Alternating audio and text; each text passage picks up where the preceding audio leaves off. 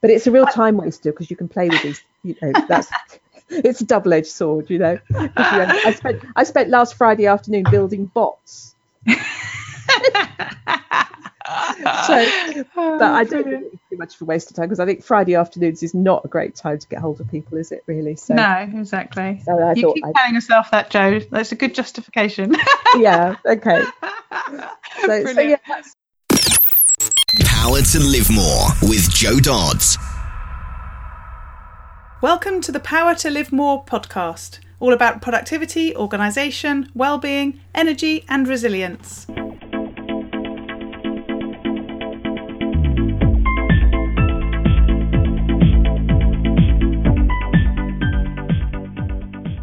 I'm Jo Dodds, and I started this show back in 2016 to enable interesting people to share their stories about how they use their power to live more. And by that, I mean how they focus on productivity, organisation, well-being, energy, and resilience to enable them to do more of the stuff that they want to do and less of the stuff that they don't.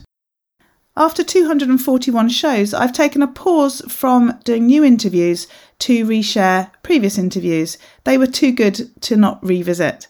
So please do bear in mind that this podcast might refer to events from the past as current or in the future. But rest assured that the stories, tips, and advice shared by my guests continues to be pure gold.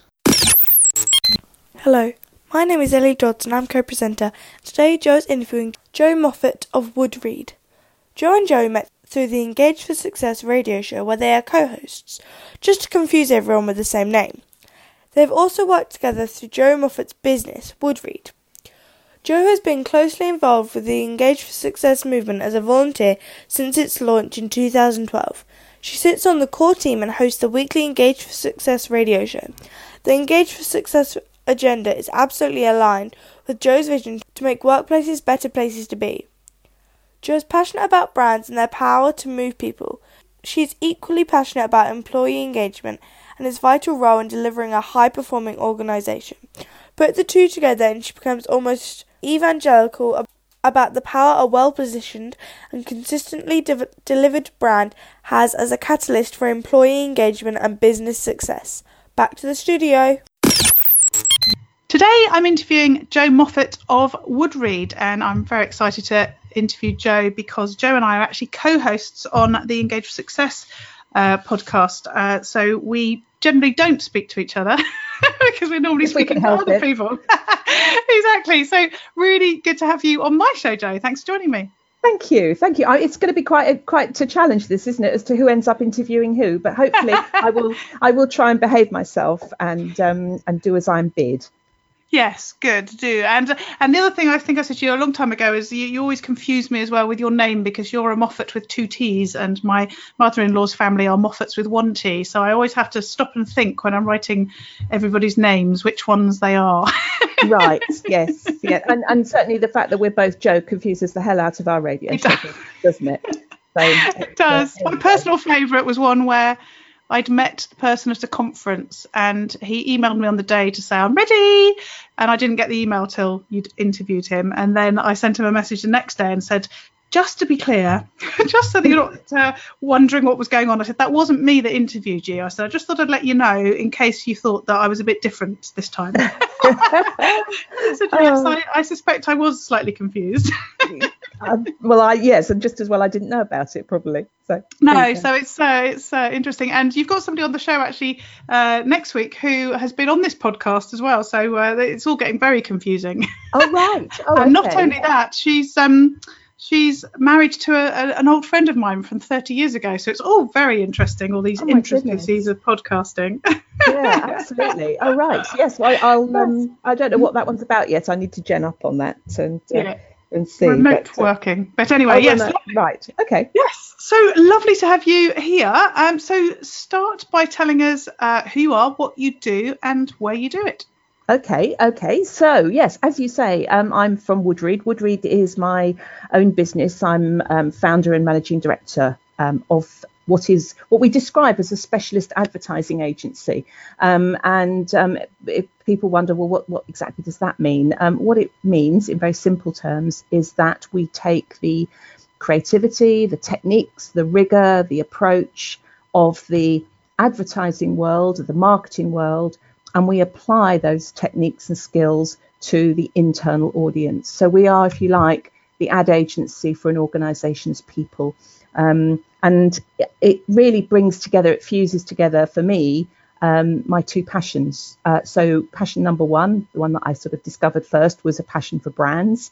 Um, I love brands. I love what they're what they are about. I love the whole process. I love thinking about brands. I love seeing what they do. I get ridiculously excited um, as as Christmas approaches and the um, imminent unveiling of the John Lewis TV ad um, comes around for another for the next time, you know, for the first time.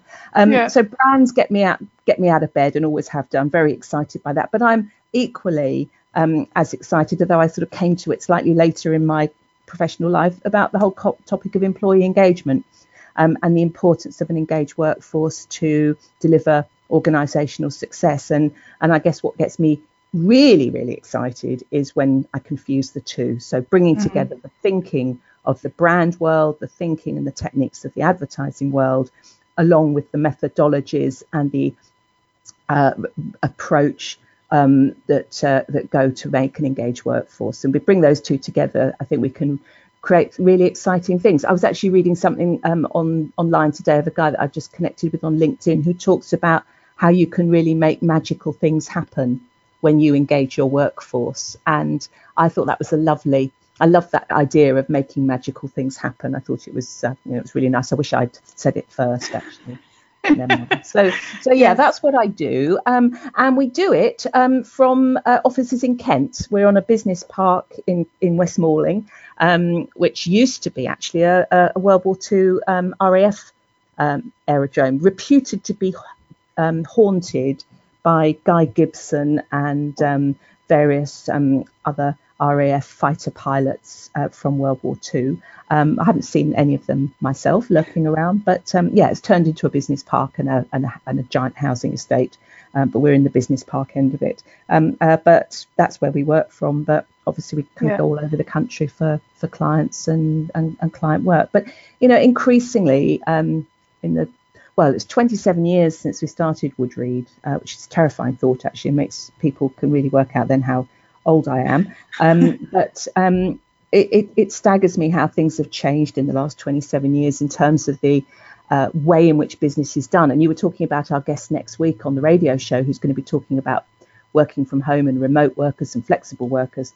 And and that has just been such a, a massive change. You know, it used to be that I would be spending my working day driving from one end of the country to the other to face to face meetings. And if I wasn't doing that, I'd be on the phone all day, mm. uh, as indeed were my colleagues. We were all doing that. Um, and now it's just totally different. So much of it is just done by email or online apps, online platforms. It's um, it's changed changed beyond recognition actually. Yes, yeah, absolutely. Which and of course uh, what you're what this is all about, isn't it? About all yeah. the ways in which these things have, have changed and and I guess it's about how you make these things work for you rather than becoming a slave to them. Yes, yeah, and the fact that you know we can have these interviews from our own offices. So you know, I'm also in Kent, but we're a few miles away from each other, but it yes. still works. yes, absolutely, absolutely, yeah, and and yeah, the the fact that we can do this. I mean, when I first started out, if you wanted to do something like this, you'd have to hire out a studio in Soho, and you that would be the whole day, and you'd go up there, and it cost an arm and a leg. Of course, you'd have the added advantage of being able to drink copious amounts of gin afterwards, but uh, which obviously don't get when we do things like this. But you know, it's changed. The world has, has changed radically. Yes, yeah. Not to mention it is only the middle of the day, so maybe we wouldn't be drinking so much gin quite this at this moment. Although it has been known, hasn't it, Joe? it has been known. After we've completed some work, regardless of the time of day, we have once or twice been known. on the odd occasion. on celebrate. the odd occasion, absolutely. Exactly. So tell us a bit more about why you do what you do. So you've talked about the sort of uh, the connection between the, the branding and the employee engagement. But you know, you started a business 27 years ago. Clearly, you know, you were one of those um, child entrepreneurs. Of course, I, when I was in brownies. yeah, everyone else was uh, selling cookies, and you were yeah. setting up a branding agency. Um, exactly. Um, but you know, how did that come about? Why are you, you know, running a business? Why are you doing what you do in the way that you do it? Oh my goodness. Um, why am I doing what I do? I guess well, it it started because I was working. Um, I was working on what, what I will describe as client side of the fence. So I was working in a marketing department. I well, I started out in sales and then I ended up working in the marketing department of what was then um, Kimberly Clark, and at that point had Kleenex as its um, one of its lead brands and its brand portfolio. It doesn't doesn't doesn't so much now, I don't believe.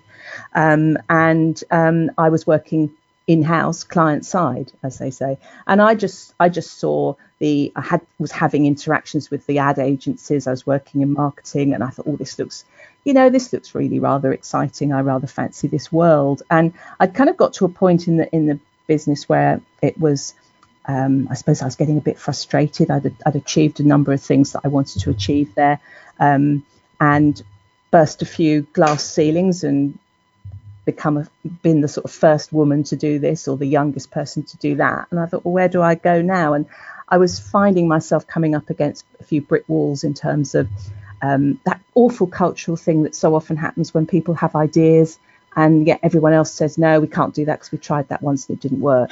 And you know, just sort of yeah. shutting shutting it down. And I was I was just getting a bit bored, so I thought I'll move over, try and move over to the agency side, which is what I did. So I had a I had a few years in um, working on the agency side of the fence, loved it, realised that that was, you know, absolutely what I wanted to, to do. Um, and then um, I think it's it's a kind of very natural course actually when you're in that world that um, it comes a point when you think, you know, actually we could do this. Um, and so broke away with a at that time I broke away with a colleague and we set up set up on our own um, and the rest as they say is history but it wasn't until oh goodness, about 17 15 or so years after that, that um, I was joined by uh, Charlotte Dahl, who's still with us, um, and was very uh, instrumental in making us look, take a really hot, long, hard look at what we were about as an agency. Up to that point, we'd been pretty much all things to all men. You know, if a, if a client asked us, "Can you do something?" we would say yes. Um, you know, can you jump? Yes, how high? You know, that was very much the attitude of we would be able to do pretty much anything, which meant we were utterly undifferentiated. We had no clear proposition. We were just a creative agency. Um, and Charlotte came from a background, uh, again, a big, big London agency background with a with a very with a much more rigorous approach to brand thinking. And she, uh, rightly so, um, made us stop and actually look at what we stood for and went through for ourselves as an agency the kind of brand planning exercise that um, clients do all the time with their brands. And we went through that exercise and looked at what we were, where our real strengths lay, where our real passions lay, where we'd got a real track record of doing fabulous work. Um, and we looked at the market context. We looked at what our clients and what prospective clients might say about us or were saying about us.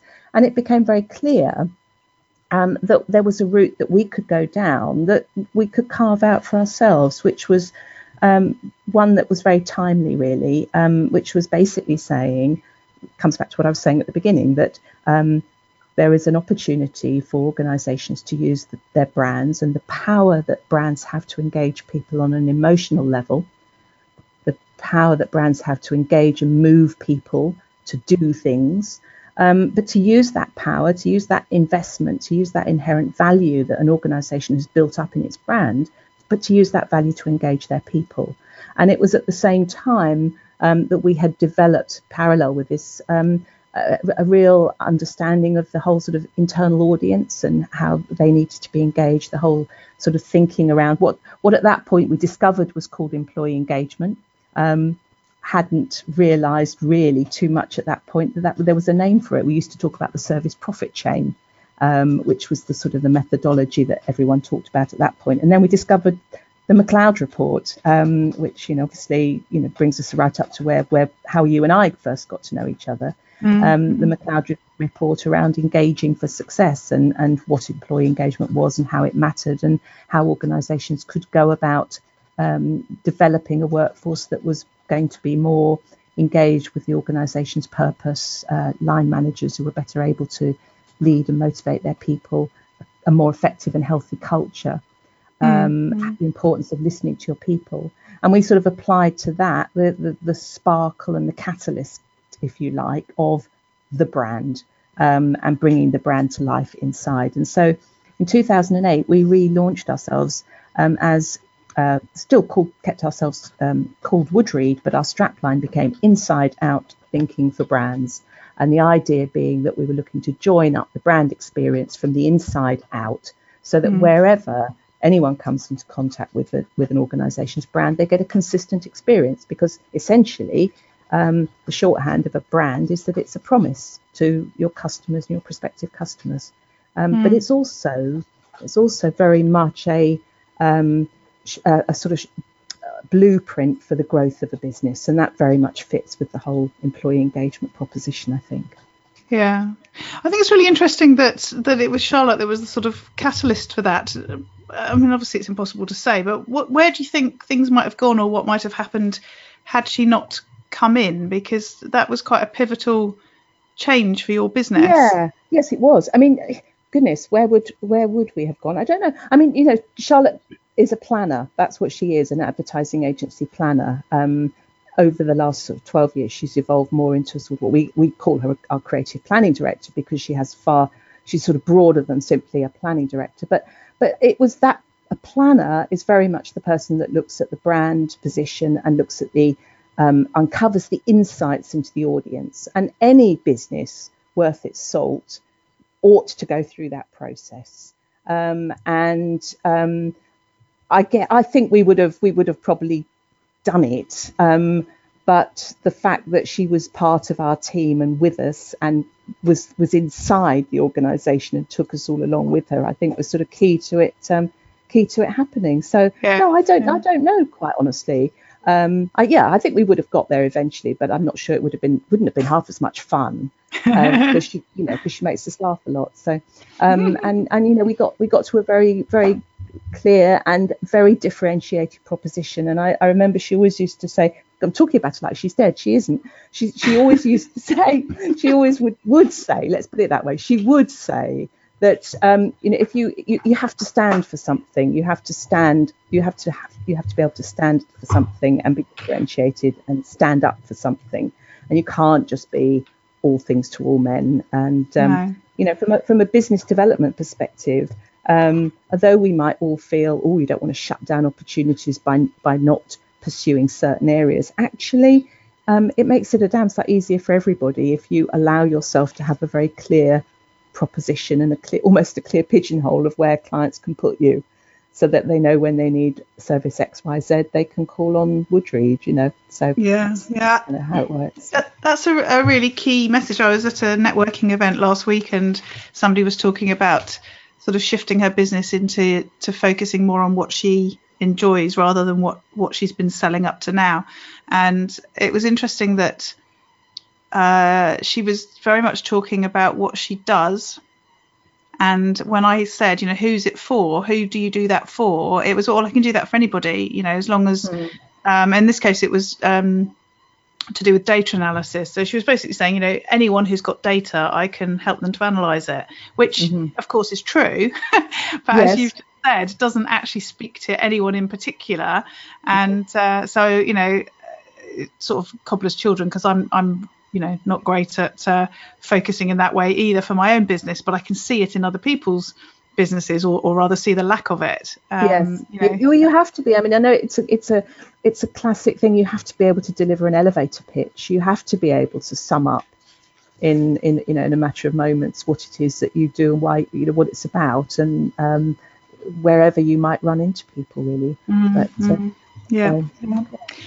so tell us a bit about how you prioritize what you're doing between your your work and your life because you've run a business for for 27 years uh, you have an office outside of the home but i know that you used to be based closer to, to home because uh, you've sort of recently moved in, in the last few years haven't you and yeah. um, you've you know you've got children you know how, how's all of that worked yeah. Sorry, carry on well no i mean yes we, we started out in woodreed in woodreed started out in tunbridge wells hence our twitter handle as Tun Wells Woodies, um, mm-hmm. which you know I created that Twitter account on my kitchen table actually when I back in 2008 I sort of looked looked at this thing called Twitter and thought what is it. Um, yeah. I just had a play. I mean, that's kind of classic, classic way I tend to do things, really. But, um, but yes, you're right. I've got three children. Um, actually, they are now um, fully fully grown. The youngest is 20, so um, we're not um, they're not quite quite as they were. But I couldn't, to be honest with you, um, I couldn't have done it uh, without my husband's support. He we did a role swap when the,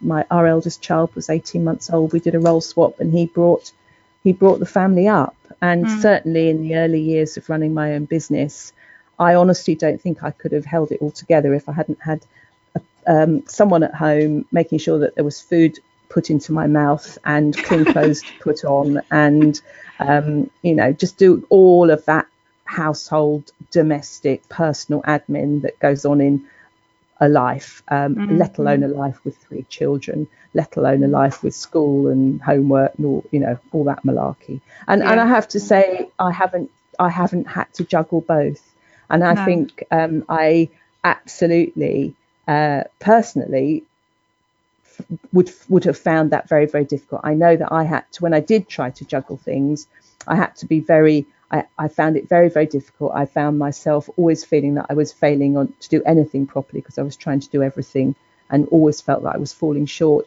So in the end, I did actually have to do draw quite rigid lines and say, no, this is home, this is work. I can't juggle the two.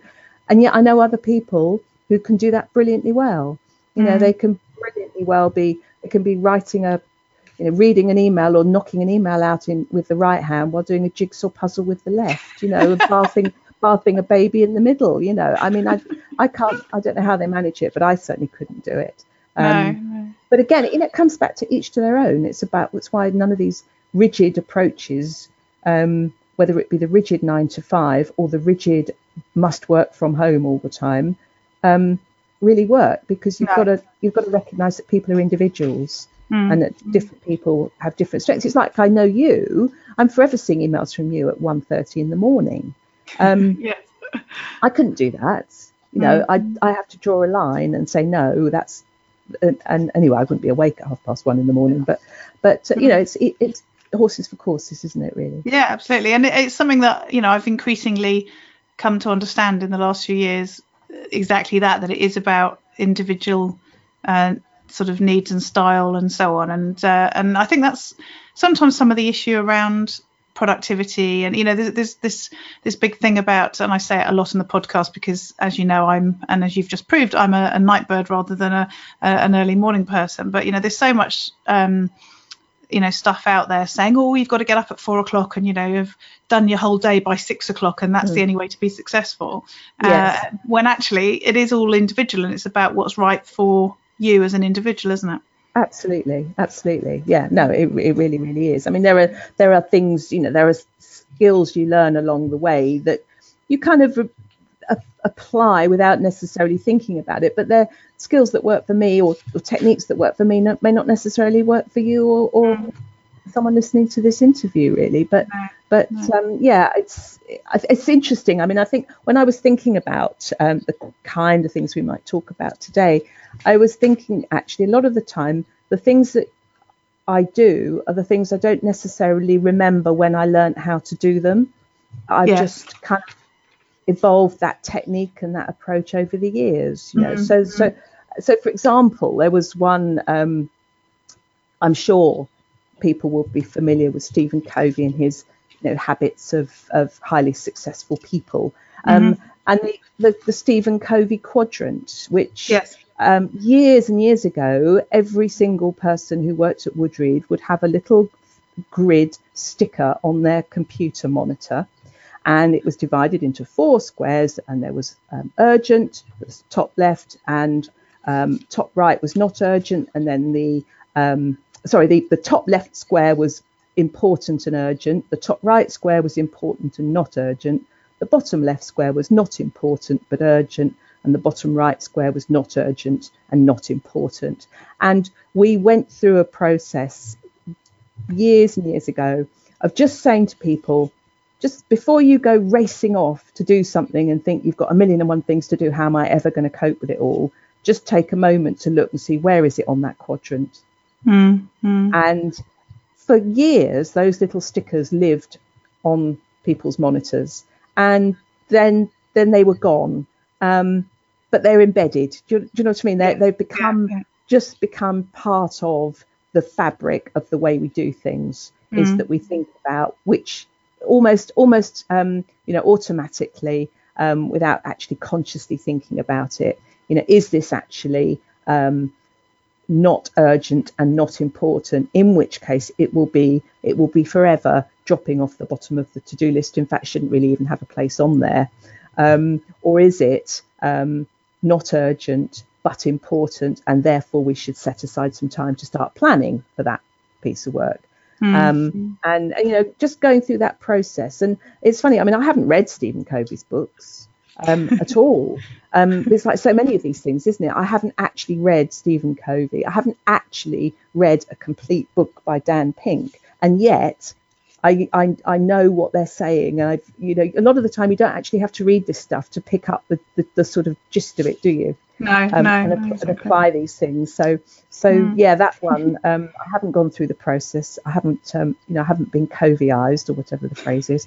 Um, but, but you know, it's a, it's just a really handy little, little technique. And, yes. um, you know, which do you do now? Which do you plan for? Which should you delegate? which is the um, urgent but not terribly important. Then you can, you know, delegate those to people if you're lucky enough to have someone to delegate it to. Um, and then the, you know, the not urgent, not important, you can eliminate entirely. Um, mm. And it's simple. It's so simple. Um, and it was quite funny actually because I was looking, um, was just looking on Google this morning at images of it just to um, just to sort of uh, prompt my thinking a little bit for you. And yeah you know, what staggered me was that it was in, essentially it was a really simple concept, and yet in the way that management consultants and writers and authors and influencers cannot but help themselves doing, there are umpteen million versions of it on the internet because everyone's had to have a fiddle with it. You know, yes. everyone's had to have a play. Everyone's had to go and say, well, I think I can make this better actually. I think I yeah. can make it work more. And, and of course they can't actually. You have to strip it right back to the basics. And what there was nothing, you know, it didn't need to be fiddled with. Just leave it alone. Use it as it is, and don't try and you know don't try and put icing on the on the cake when it no. You know, when it really doesn't need it. So. And actually, maybe. I don't even think it was Stephen Covey's. I think it was Eisenhower's. well, there you are. So, so shows you, you, who's more famous out of the two of them. Stephen so Covey, what? obviously. President Eisenhower. Is yes, or, apparently. Right. Okay. Well, there you are. So Covey stole it from Eisenhower and passed it off as his own. Marvelous. There you are. You see, even better. So, continuing the theme about uh, how you get stuff done, then you, you obviously you use the quadrant um, process. How, Uncon- how unconsciously, unconsciously. Yeah. yeah. How how else do you get make sure you get the right stuff done? Have you got um, to do lists? Do you be more flexible? Yeah. How does it work? Uh, what else do we use? Um, I I suppose yes, absolutely have to do lists. I um, I use Outlook, um, Microsoft. We've got Office 365, and mm-hmm. um, I have I use I use Outlook tasks actually um, a lot uh, to remind myself what needs to be done. So I don't actually don't actually write a physical to-do list anymore. That's gone the way of all flesh really. But back in the day, it was a it was the thing that we'd always write a to-do list before you went home from work at night. You'd write a to-do list for the things to do the next day. Um, and I think that, that, actually that is probably still one of the best disciplines you can have. It's mm. just that maybe uh, technology has replaced that a little bit. But but yes, I mean out, Outlook tasks. But I have to say I found a I found a lovely shiny new toy in the last month. Oh, uh, do share. I'm terribly excited about. So um, it, well, it's not that new, but I think that they've changed their business model um, a bit. And so it's HubSpot. Do you know HubSpot? Yes, yeah. I was a HubSpot certified consultant or something many years ago. Maybe not certified consultant, whatever. I did their thing right the, in the early days when I was right. doing social media and stuff. But yeah, so okay. tell us more. well, well, I, I don't know quite when they changed their model because I've known about them for years, but mm. um, and tried using them a while back and it didn't just didn't quite work. But anyway, they've, they've changed their model, I think, um, whereby they have their CRM system, which is at the mm-hmm. heart of everything that they do, is utterly free. Yes. Um, so for an organization which is relatively small, for an organization, you know, every organization needs to sell. You know, it doesn't matter what you're doing, whether you're making widgets or selling services or selling consultancy, we all have to sell our product or services to somebody. Mm. And unless you're very lucky, um, and that's a bit of a double edged sword, you don't have a sales team out there knocking on doors and, and, opening conversations and having dialogue with prospective clients. You have to do that at the same time as you're doing your day job. Yeah. And for you know, for small organizations, especially for, for one man band consultants or sole practitioners, it's a real problem. This whole, you go from sort of fat feast to famine. You know, you're so busy working on the work that you don't, you haven't got the capacity to actually get the next job in. And so by the mm-hmm. time you get to the end of that project, you realize you've actually got nothing in the pipeline and it's a it's you know it's a real challenge for any relatively small business and certainly for sole practitioners it's a it's a real problem so how do you manage your sales channels and your sales pipeline and I, i'm just loving this hubspot thing because the C, as i say the crm the customer relationship uh, management at the heart of it is absolutely free um, but it means that i can send an email to somebody and instead of me having to manually file that somewhere and tell it, tell myself when to remember to follow that up. Um, it all happens. For, it all happens automatically. It, it all it all just builds this lovely little database and this lovely stories of who you've spoken to and what you've said to them and what they've said to you. All all just without you having to actually do a thing.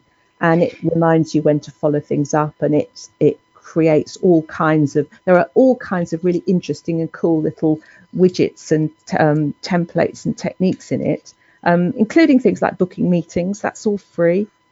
Um, and um, yeah, but, but the business model is quite neat because you get to a certain point absolutely free, and then if you want to have something a bit more sophisticated or a little bit more analytic, a little bit more analytics behind things, then you start to pay. So there mm. is a, a, monthly fee that you pay depending on what uh, extra elements you want, but the basic core thing is is absolutely free.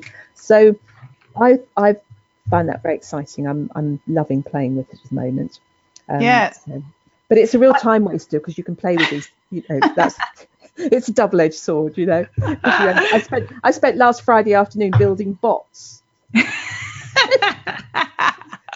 so, but I don't think it's too much of a waste of time because I think Friday afternoons is not a great time to get hold of people, is it? Really? So no, exactly. So I you keep I'd... telling yourself that, Jo. That's a good justification. yeah. Okay.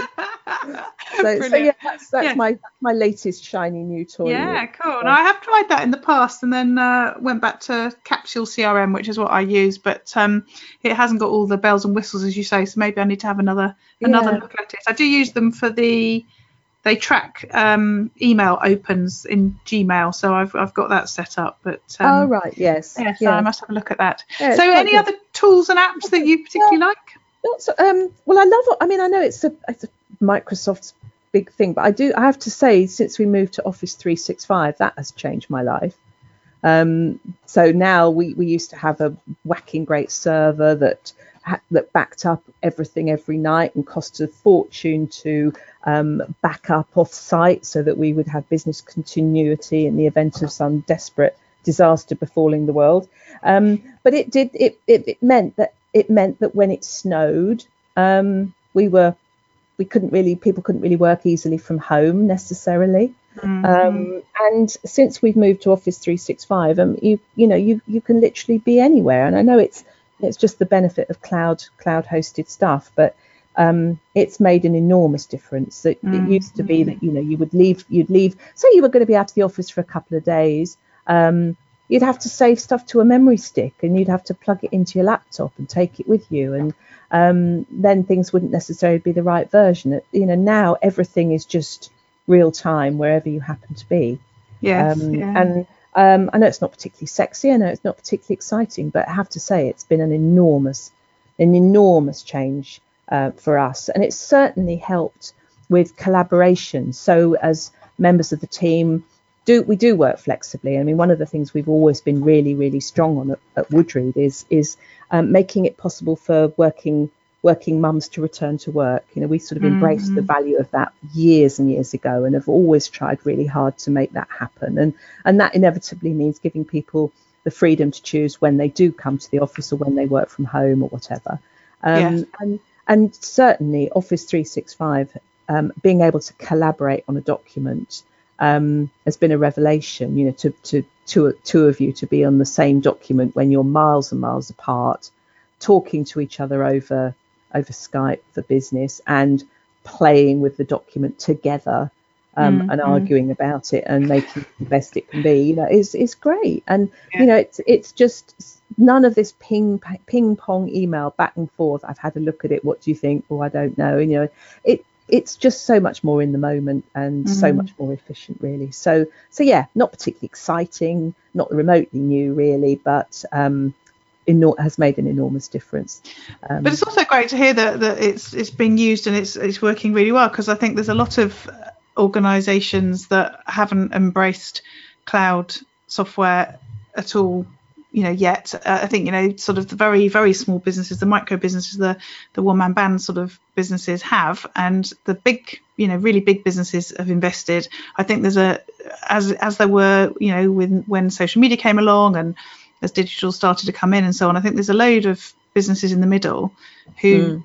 haven't. And uh, yeah. you know, i worked with a, a client recently who uh, they needed some email training to enable people to be able to uh, sort their emails and admin them so that they didn't keep running out of space on their server.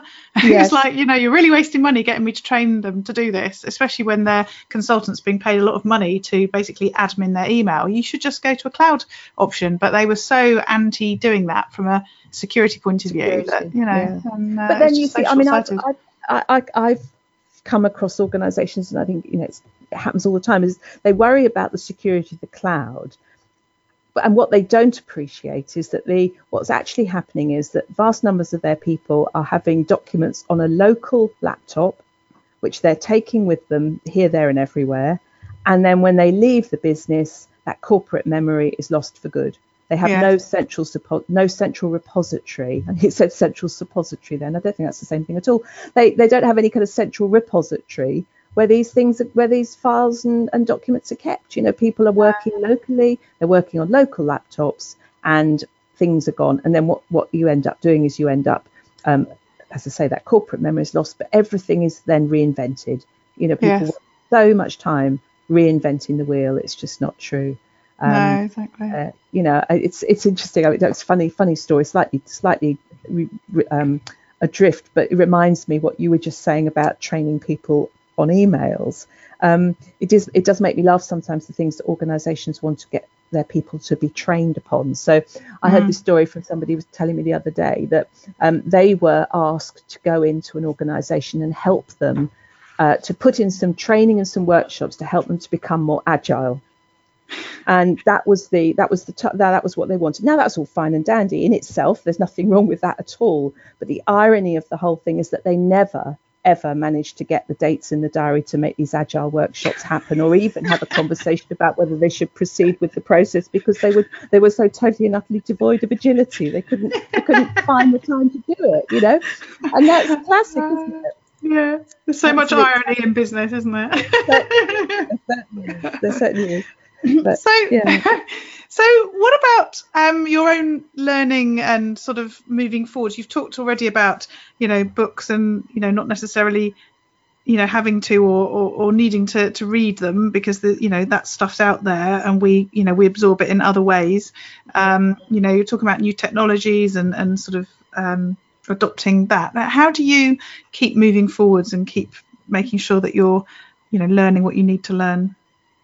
Um, I think I would probably say that most of what I I find I think social media is wonderful. I mean, yes, it does my head in sometimes, and yes, it can make me incredibly um, depressed sometimes with with man's inhumanity to man in a, in a on the social media world. But um, actually, I think social media is fabulous because it, it takes you down routes that you don't quite necessarily know where you're going to go, and you find things. And I've always enjoyed um, stumbling across stuff, you know.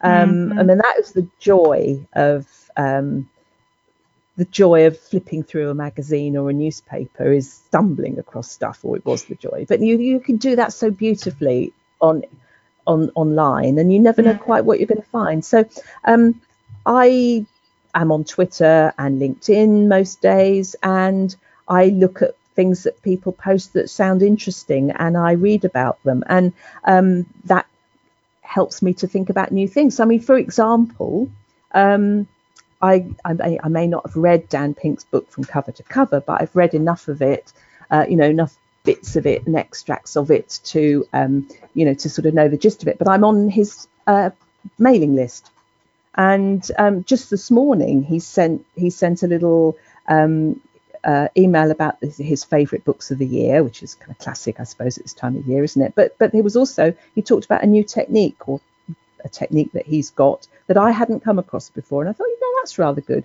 And it was if you are starting to flag in terms of motivation, um, then to apply this what he calls the J5M rule. Have you come across that? No, I haven't. No. Um, and it and it's basically it stands for just five more. So if you've been ploughing through your emails and you kind of want to stop, then just just do five more and then stop.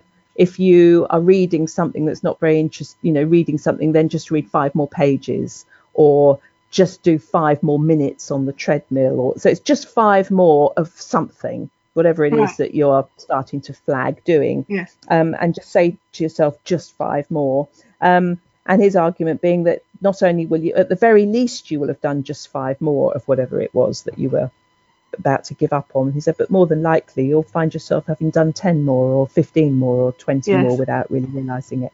Yeah, um, yeah. So, you know, so you, you just stumble across this sort of stuff. And, you know, I stumble across all kinds of interesting things every day. And, but then mm-hmm. again, as part of my job, um, it's my job to find interesting things to say to people. So we we have an online platform that includes learning and development um, material, and in that learning and development material, we are um, we go we set out to read uh, interesting articles and papers around culture change, employee engagement, and brand, and so on.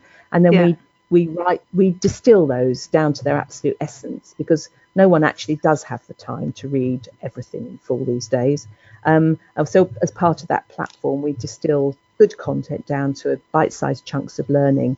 Um, and so inevitably, I'm having to learn it myself because in order to do that, I've got to read it. You know, so yes, so that's yeah. Yeah. But there's another there's another thing that I think you know we waste an awful lot of time. Um, we talked about organisations losing their corporate memory and um, you know reinventing the wheel and starting things from scratch. But as individuals, we find ourselves having to do that a lot. But when projects, you you sort of work on a project or you're having conversations about something, and then it stalls for a bit, and then it comes back again in a month's time. So you have to get yourself back up to speed with it again, and then it stalls yeah. again, and then it comes back. And every time you do it, you're having to go over the same old ground to get yourself back to where you were.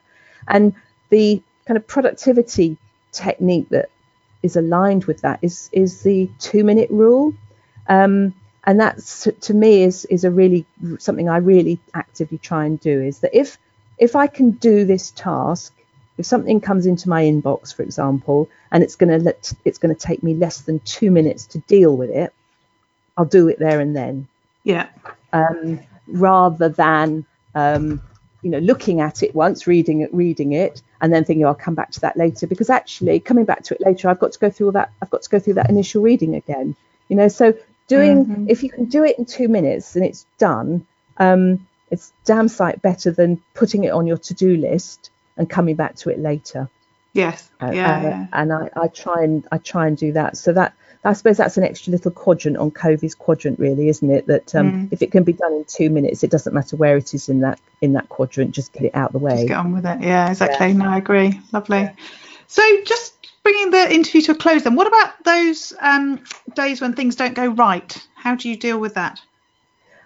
Um, we've mentioned gin, I think, haven't we?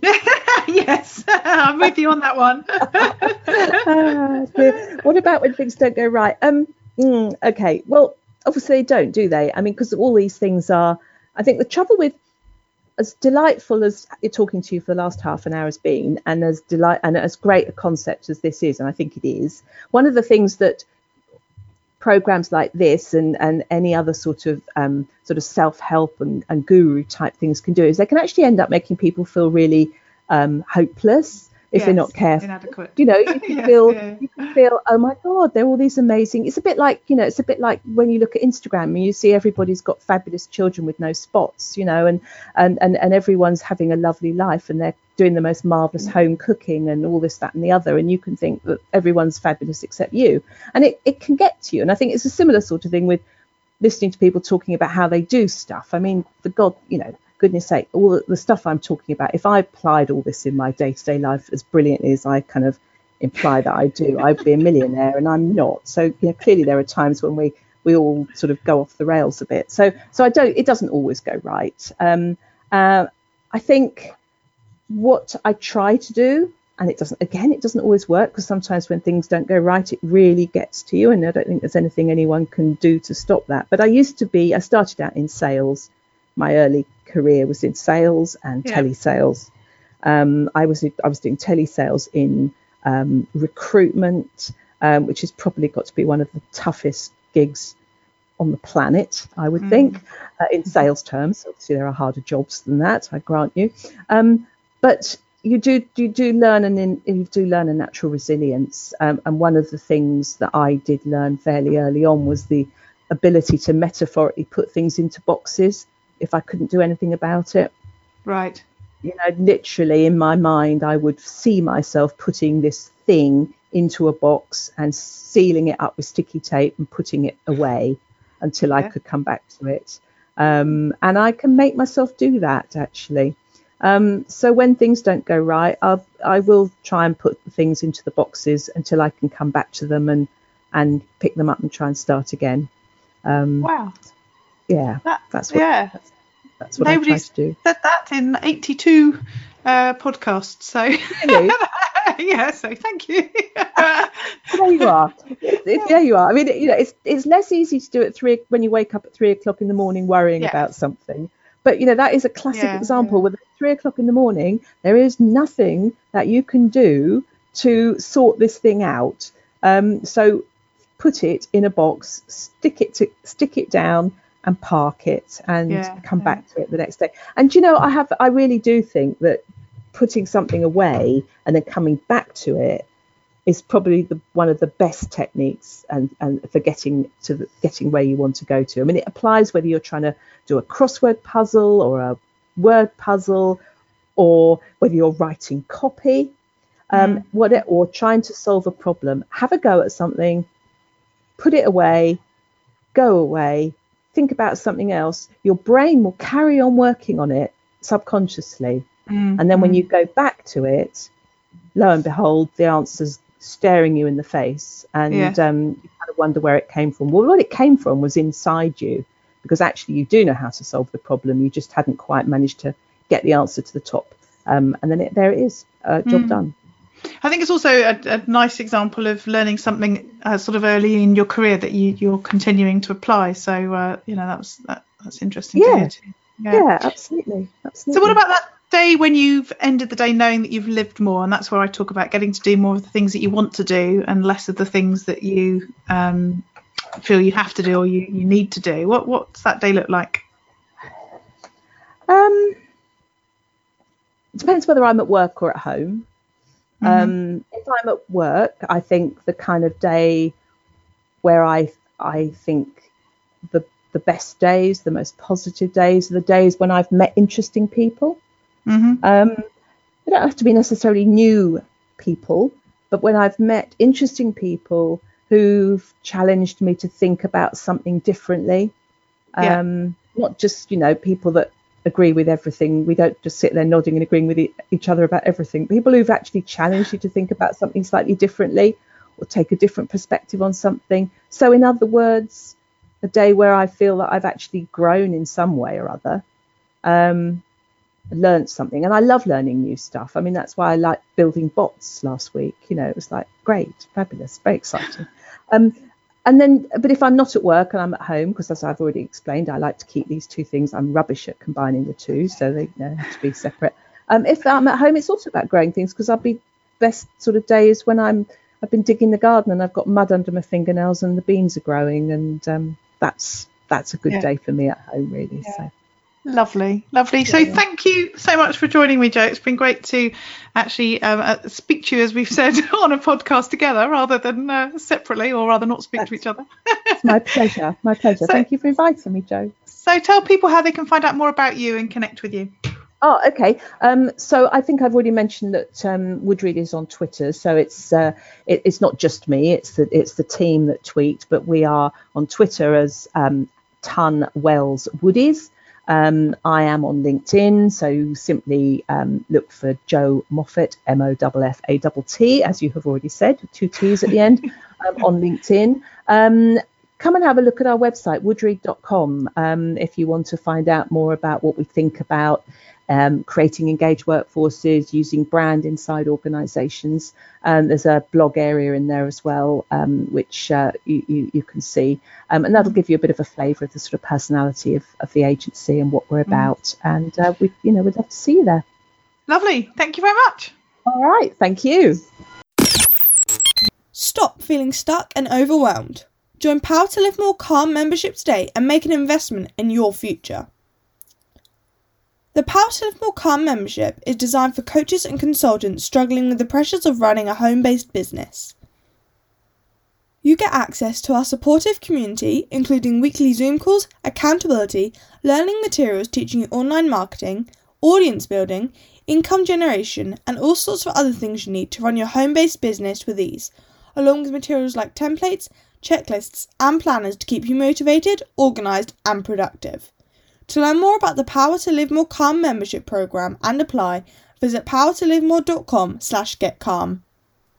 Use your power to live more.